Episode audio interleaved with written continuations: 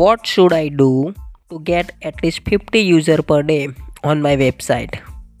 तो ऐसा क्या करें? बहुत सारे तरीके हैं, लेकिन आज एक सिंपल सा तरीका बताने वाला हूँ। तो आइए जानते हैं आज के इस एपिसोड में। नमस्कार दोस्तों, मैं आपका दोस्त और host Jaipal Thakur, founder of DigitalJaypal.in। इस पॉडकास्ट शो में बात करते हैं ब्लॉगिंग के बारे में, एसईओ के बारे में, डिजिटल मार्केटिंग के बारे में। यदि आप ब्लॉगिंग, एसईओ, डिजिटल मार्केटिंग से जुड़ी जानकारी हिंदी में जानना चाहते हैं तो यह पॉडकास्ट आपके लिए है।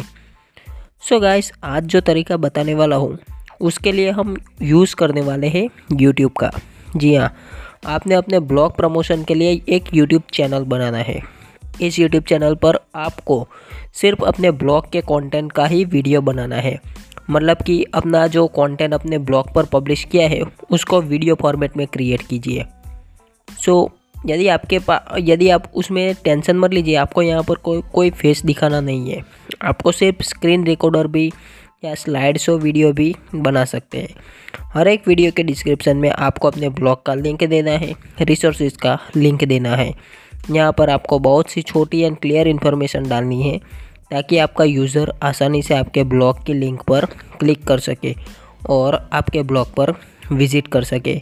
और ऐसे में भी आज YouTube shorts and Instagram reels boom पर चल रहे हैं, तो आप छोटे वीडियो क्रिएट कीजिए, इसमें आपको फास्टेस्ट ग्रोथ देखने को मिलेगी। सो इसके लिए आपको हर दिन एक वीडियो पब्लिश करनी है, एक फिक्स समय पर, एक टाइम, रेगुलर टाइम पर आपको एक वीडियो पब्लिश करनी है। जब आप लगातार 30 दिन तक वीडियो अपलोड करते रहेंगे तो YouTube भी आपकी हेल्प करेगा। जब आपके अच्छे व्यू आएंगे तो चांसेस बनते हैं कि आप YouTube की मदद से अपने ब्लॉग पर ट्रैफिक भेज सकते हैं। ऐसा मैं सिर्फ ऐसे ही हवा में बात नहीं कर रहा हूँ, बहुत सारे ब्लॉगर, बहुत सारे यूट्यूबर हैं जो इसी तरीके से काम करते हैं।